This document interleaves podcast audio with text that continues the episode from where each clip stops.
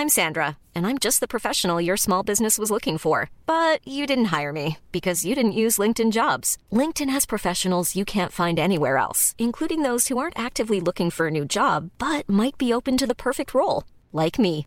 In a given month, over 70% of LinkedIn users don't visit other leading job sites. So if you're not looking on LinkedIn, you'll miss out on great candidates like Sandra. Start hiring professionals like a professional. Post your free job on linkedin.com/people today. Bonjour à tous et bienvenue sur Positron, l'émission qui vous fait un zapping de bons plans tellement excellent que vous n'aurez plus jamais le temps de vous ennuyer.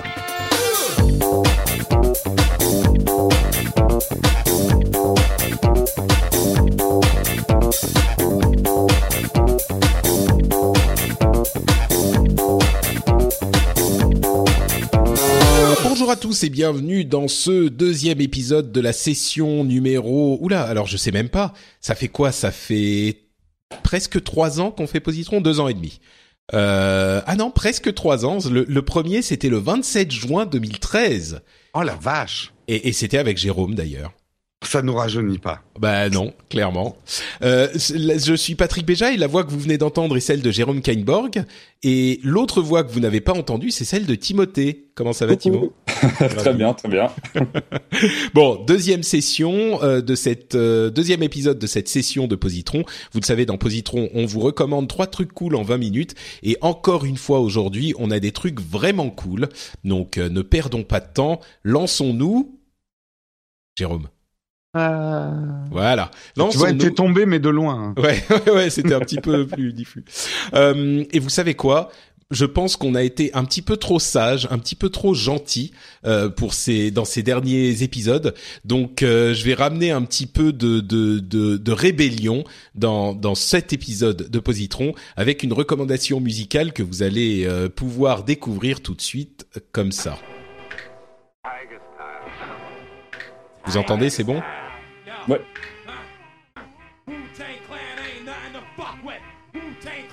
Pas assez fort, c'est pas assez fort. Voilà.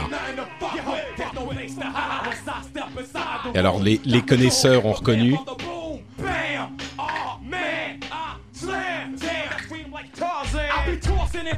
Et là, on commence à bouger la tête. Est-ce que je peux décrire ce que je vois, Patrick Est-ce que je vois Patrick danser sur son rap avec des cartons Picard derrière lui en plein déménagement Ça a quelque chose d'absolument surnaturel. C'est une image que je ne pourrais jamais effacer de ma mémoire, je pense. Très bien. Eh ben écoute, euh, du coup, je vais couper la caméra. Euh, donc, les experts l'auront reconnu. C'est euh, un extrait de Wu-Tang Clan Ain't Nothing to Fuck With. Euh, qui est l'un des titres phares de l'album Enter the Wu-Tang du groupe The Wu-Tang, euh, pardon, Wu-Tang Clan, euh, qui est un groupe de rap de la côte est du début des années 90, groupe absolument légendaire que euh, j'écoutais dans mes jeunes années quand j'avais encore à peine 20-25 ans, euh, et qui est resté l'une des, l'un des souvenirs euh, de cette époque du gangster rap euh, où, où il y avait en fait euh, une sorte de rivalité entre la côte est et la côte ouest. Euh, on avait du côté de la côte ouest des gens comme euh, NWA, euh, Cypress Hill, etc. De la côte est, c'était surtout euh, Wu-Tang. Et il y a quand même, alors le rap a beaucoup évolué depuis, et je suis généralement pas du genre à me dire, ouais bon, voilà, c'était mieux avant, aujourd'hui c'est n'importe quoi. J'aime beaucoup le rap d'aujourd'hui. J'aime différents styles de musique, comme vous le saurez si j'ai, si vous avez écouté Positron, mais c'est pas du tout euh, une, euh, comment dire une condamnation du rap d'aujourd'hui, au contraire. Mais euh, c'est vrai que peut-être parce que je l'écoutais à l'époque, mais je crois pas, il y a une vraie qualité et une vraie spécificité au groupe euh, Wu-Tang et, à cette époque. Vous l'avez entendu, il y a des beaucoup d'extraits de films d'arts martiaux en fait doublés en anglais euh, aux, États-Unis, qui sont très très mal doublés et qui ont euh, qui créent une vraie mythologie de ce groupe Wu-Tang. Euh, on peut écouter un autre un autre extrait par exemple si je fais ça, voilà. and the Wu Tang sword style. If what you say is true, the Shaolin and the Wu Tang could be dangerous. Donc il y a le il y a ces, ces extraits, donc ces, ces samples de, euh, de, de ces films, et puis après il y a un, un, style musical qui est quand même, attendez, je vais baisser un peu, un style musical qui est très euh, reconnaissable, euh, avec des sons très spécifiques. Attendez, je vais je vais passer un petit peu plus en avant dans le. Alors, on revient au,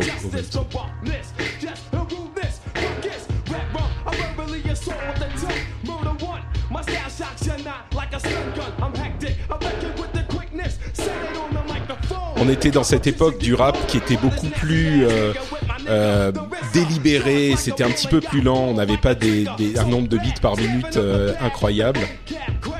C'était très structuré aussi ouais. à l'époque. Enfin... Alors attendez, euh, je vais, on va, on va écouter un autre morceau encore. Ça c'est Tears.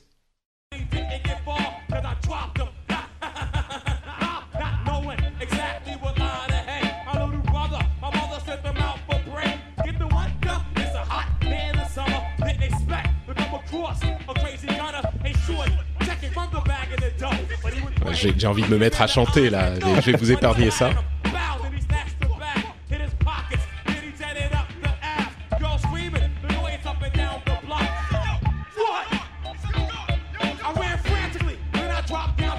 Allez, encore un dernier extrait. Euh, on va prendre un dernier extrait. Euh, tac, tac, tac. Ah, là, c'est tout le tout du dernier album. C'est le tout premier, ça. Tout premier, d'accord. Ouais.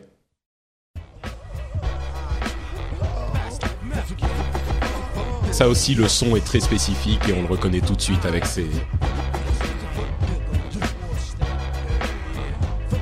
Ça ressemble pas mal quand même à, à De La Soul de la même époque, avec euh, un côté beaucoup plus badass dans les paroles. C'est ça. Mais la rythmique, c'était très De La Soul aussi. C'est un petit peu ça, c'est De La Soul badass en fait. Ouais. Ah, moi, mes références sont un peu différentes. Attends, excuse-moi une seconde, je vais couper le son. Hop. Ouais, pardon, Timo, tu disais que moi, ça me fait penser plus à du Gorillaz et à la BO de Samurai Champloo, un animé euh, sur des samouraïs, euh, mais avec une énorme ambiance hip-hop.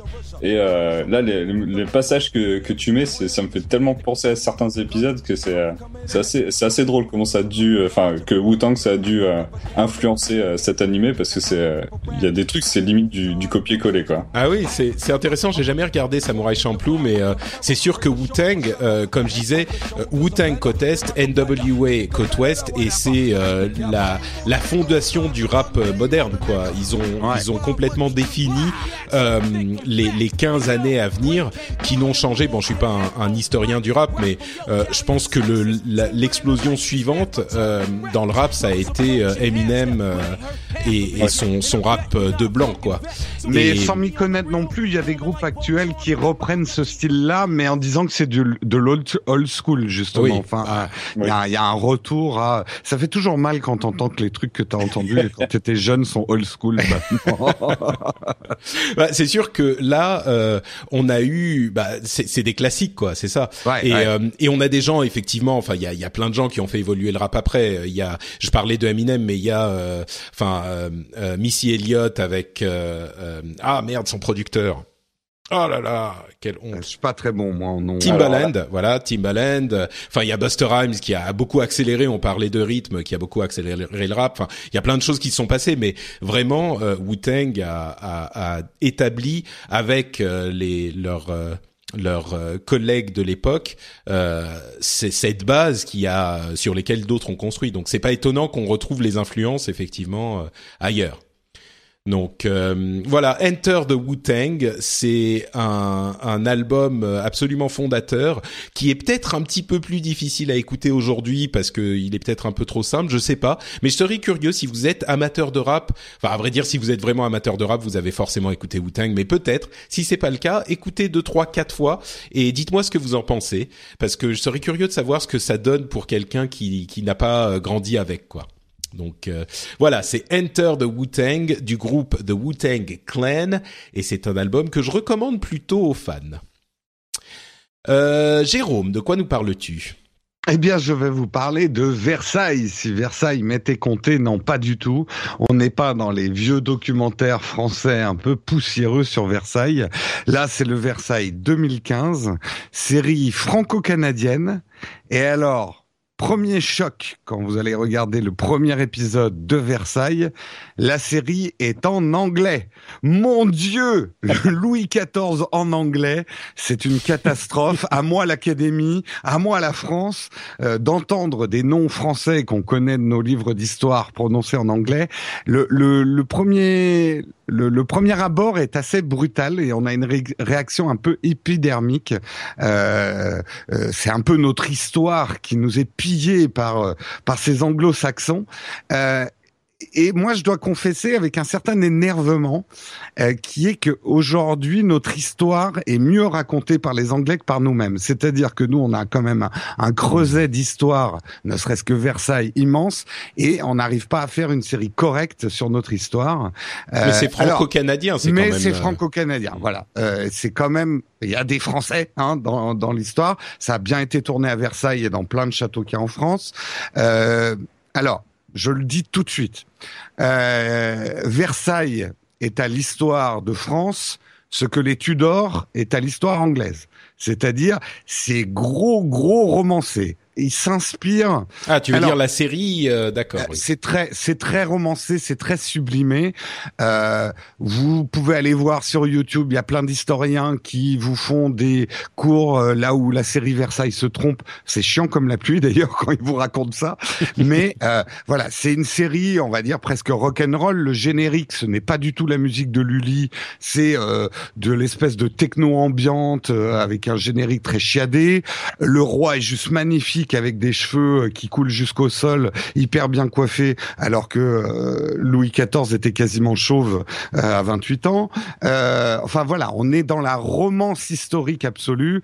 Les Tudors, je sais pas si vous avez suivi cette série, mais c'était Ouais, c'était une série, il fallait la regarder pour le côté bluette, mais absolument pas pour le côté historique. Mais là où je suis pas d'accord avec les historiens qui s'acharnent sur la série Versailles, je trouve que Versailles retranscrit bien le fantasme de Versailles. Justement, Versailles était le Walt Disney de l'époque pour la noblesse. Euh, le roi Louis XIV avait rassemblé la, la, la noblesse qu'il avait terrorisée pendant son enfance avec la fronde, l'avait rassemblé dans un espèce de parc d'attractions pour les nobles où tout était sublimé. C'était un grand théâtre en fait, un théâtre des vanités. Et finalement, cette série retranscrit bien une vraie réalité de l'ambiance Versailles, où tout est sublimé, tout est censé être beau, mais derrière le phare et derrière les perruques et derrière la poudre se cachaient des odeurs de moisie, du sang, des complots, des meurtres. Alors bien sûr, tout est exagéré, mais la série a quand même pris soin de s'inspirer alors soit de faits historiques réels, soit d'hypothèses historiques. Vous savez que l'histoire n'est pas quelque chose de figé, les historiens continuent à avoir des hypothèses historiques. Notamment dans cette série, vous allez voir, il y a une histoire d'une d'une bâtarde euh, métisse euh, ça s'inspire quand même d'une hypothèse historique. C'est pas forcément une réalité, mais c'est une hypothèse. Par contre, il y a des choses, on se dit, mais où est-ce qu'ils sont allés chercher ça? Et c'est des réalités quand même historiques. Par exemple, le frère du roi, Monsieur, comme on l'appelait, avait bien été a bien été élevé comme une fille pour pas qu'il développe des attributs masculins qu'il le mettrait en compétition avec son frère. C'était une vraie volonté euh, du de Richelieu, si je ne me trompe, d'avoir éduqué. Donc, il est devenu homosexuel notoire et euh, son compagnon, qu'on appelle chevalier, a vraiment existé. Donc ils, font pas n'importe quoi non plus avec l'histoire. Simplement, euh, voilà, il la, l'exagère pour rendre la série intéressante avec des meurtres, des coucheries, des scènes de cul, du sang, euh, des complots, etc. Donc donc donc on apprend que Jérôme estime que l'éducation rend homosexuel. Très bien, non, merci. l'éducation, non, non, tu n'as pas écouté ce que j'ai dit. Mais il a été élevé comme une fille. Ah oui, non, tu veux. Oui, parce que voilà. Ben, en tout cas, ça, ça, on va dire, ça a contribué. On sait que Monsieur, Monsieur, comme on l'appelait, euh, venait au bal habillé en femme. Oui. Euh, puisqu'on l'avait euh, habillé comme une fille toute son enfance. Je, bon, continue, je voulais pas. Ne rentrons pas dans le débat entre les gènes et euh, et l'environnement. Oui, surtout qu'il n'y a pas vraiment de débat. Il n'y a pas vraiment de débat. Bref. Euh, la série est vraiment, moi, je, euh, au début, j'ai vraiment eu des réactions épidermiques parce que Versailles, d'un point de vue historique, est un moment de l'histoire qui me fascine. Pour moi, le comportement des Français envers notre président euh, tient plus de, de Versailles que de Napoléon. On a encore un côté très royaliste et très euh, pouvoir absolu par rapport à notre président. Et Versailles et le roi Soleil, le pouvoir absolu qui a été instauré à cette époque-là, prend racine dans des, des vrais problèmes historiques de l'époque et politiques de l'époque. Le roi avait une position très faible euh, et Louis XIV a beaucoup souffert dans son enfance du trop plein de pouvoir des nobles euh, sur sur la France par rapport au roi. et Versailles n'était pas qu'une euh, qu'un qu'un délire de roi. Il y avait une vraie fonction politique à Versailles. C'était de maintenir et, c'est bien retranscrit, je trouve, dans la série, de maintenir par un rituel la noblesse finalement sous un couvercle et de, de prendre le contrôle sur la France. Euh, après, au niveau, euh, bon, il y a beaucoup d'historiens qui vont dire euh, les robes étaient pas exactement comme ça, euh, les perruques étaient beaucoup plus crades, euh, c'est beaucoup trop esthétisant. Oui, ça, la, la- la série a beaucoup sacrifié pour avoir du succès et plaire au plus grand nombre. C'est En- une en série même temps, de divertissement, quoi. Voilà. En, en même temps, avec un générique techno, ils annoncent la couleur, quoi. C'est Exactement. plus, euh, Je, ils le disent. Alors, ils avaient quand même un conseiller historique sur la série et qui dit la chose sûr. suivante c'est une fiction historique. Les scénaristes ont joué avec la chronologie, avec les faits, mais c'est un très bon divertissement. J'espère que les gens, en le regardant, vont se rendre compte que ce n'est pas la réalité, mais que ça va leur donner envie d'en savoir plus. Et Bien moi, c'est ce que j'aime dans ce type de série, c'est que moi, je dévore des pages Wikipédia en regardant cette série. Euh, pour voir la, les, le- voilà les débats d'historiens sur euh, euh, Chevalier et a-t-il vraiment manipulé euh, le duc d'Orléans euh, machin et de voir justement que l'histoire n'est pas quelque chose de figé, que les, les historiens débattent encore de certains faits. Et, et voilà c'est pour moi la fonction de ce type de série, c'est pas de vous endormir avec une histoire de Versailles poussiéreuse avec du Lully, mais de vous donner envie d'en savoir plus sur cette période complètement fascinante euh, de, de l'histoire de France. Je vous Bah, conseille écoute, pour euh, faire, et je termine là-dessus, si vous voulez voir, parce qu'on dit souvent que les Français, on n'arrive pas à faire notre histoire, moi, il y a un, un de mes films préférés qui s'appelle Le Roi danse avec euh, Magimel qui joue Louis XIV. Allez voir aussi ce film. Vous verrez que oui, on arrive à faire des bons films historiques en France sur notre propre histoire. J'aimerais qu'en série, on arrive à cette même qualité. Je donne un petit pitch. Il y a un scénariste qui nous écoute. Prenez l'histoire de François Ier. On ferait une série géniale sur François Ier. Franchement, c'est une histoire aussi complètement fascinante, aussi fascinante que l'histoire de Louis XIV et de Versailles. Voilà. Merci beaucoup. Écoute, tu m'as donné envie en tout cas. Donc euh, mission accomplie. Bravo, Jérôme. Euh, Timo, à ton tour Oui. de nous donner envie.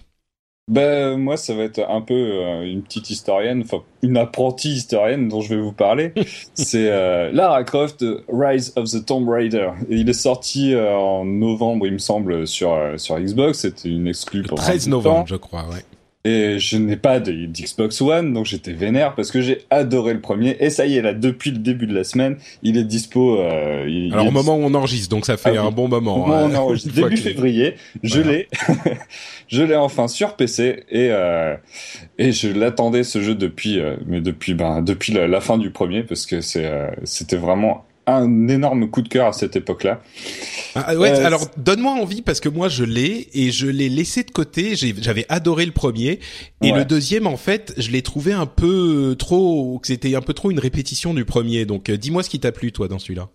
Alors, je l'ai pas fini, j'ai pas joué, j'ai j'ai pas encore tout tout tout fait. Euh, moi, ce que ce que j'ai adoré pour le moment, c'est le fait de, de retrouver bon, de retrouver cette Lara qu'on a découverte. Donc, euh, c'est le deuxième épisode hein, du du préquel, un truc un peu un peu what the fuck, mais bon. euh, on retrouve euh, on retrouve Jonah, on retrouve ce- certaines personnes et euh, et là, on retrouve une Lara qui a grandi qui est bien plus adulte et euh, qui va euh, qui va aller sur les traces de son père qui a été totalement euh, enfin totalement euh, dé- discrédité par tous ses collègues et tout et qui est qui est tombé un peu dans dans la folie euh, suite à la mort de, de sa femme et qui euh, qui recherche euh, qui recherchait enfin qui faisait des recherches sur le mythe de l'immortalité et tout et le fait de de reprendre cette Lara qui est encore, on se dit bon, elle, elle, a vécu un truc pourri, elle va forcément s'en sortir mieux maintenant et tout. Euh, là, on la retrouve elle en mode euh, bon bah ok, euh, j'ai vécu une histoire de merde et là, ben j'ai encore un autre truc de merde à gérer qui est totalement différent. C'est faut que je, faut que je redonne une, une crédibilité à mon nom. Et euh, on va donc on va la suivre un peu partout là. Au début, elle est en train de d'escalader des montagnes pour pour rechercher la, la cité perdue de Kitej euh, etc., etc. Et euh, moi, ce que ce que j'ai adoré, bon, j'ai jamais joué à Uncharted ou The Last of Us, mais c'est un peu le même type de jeu. Et euh, donc moi, mon seul référentiel là-dedans, c'était le premier Tomb Raider, donc le, enfin le le Tomb Raider, euh, le, le, premier du, euh, du préquel. Du reboot, donc celui d'il y a trois ans, quoi. Du, du reboot, exactement. C'était euh, donc j'avais, j'ai pas fait d'autres jeux comme ça entre temps.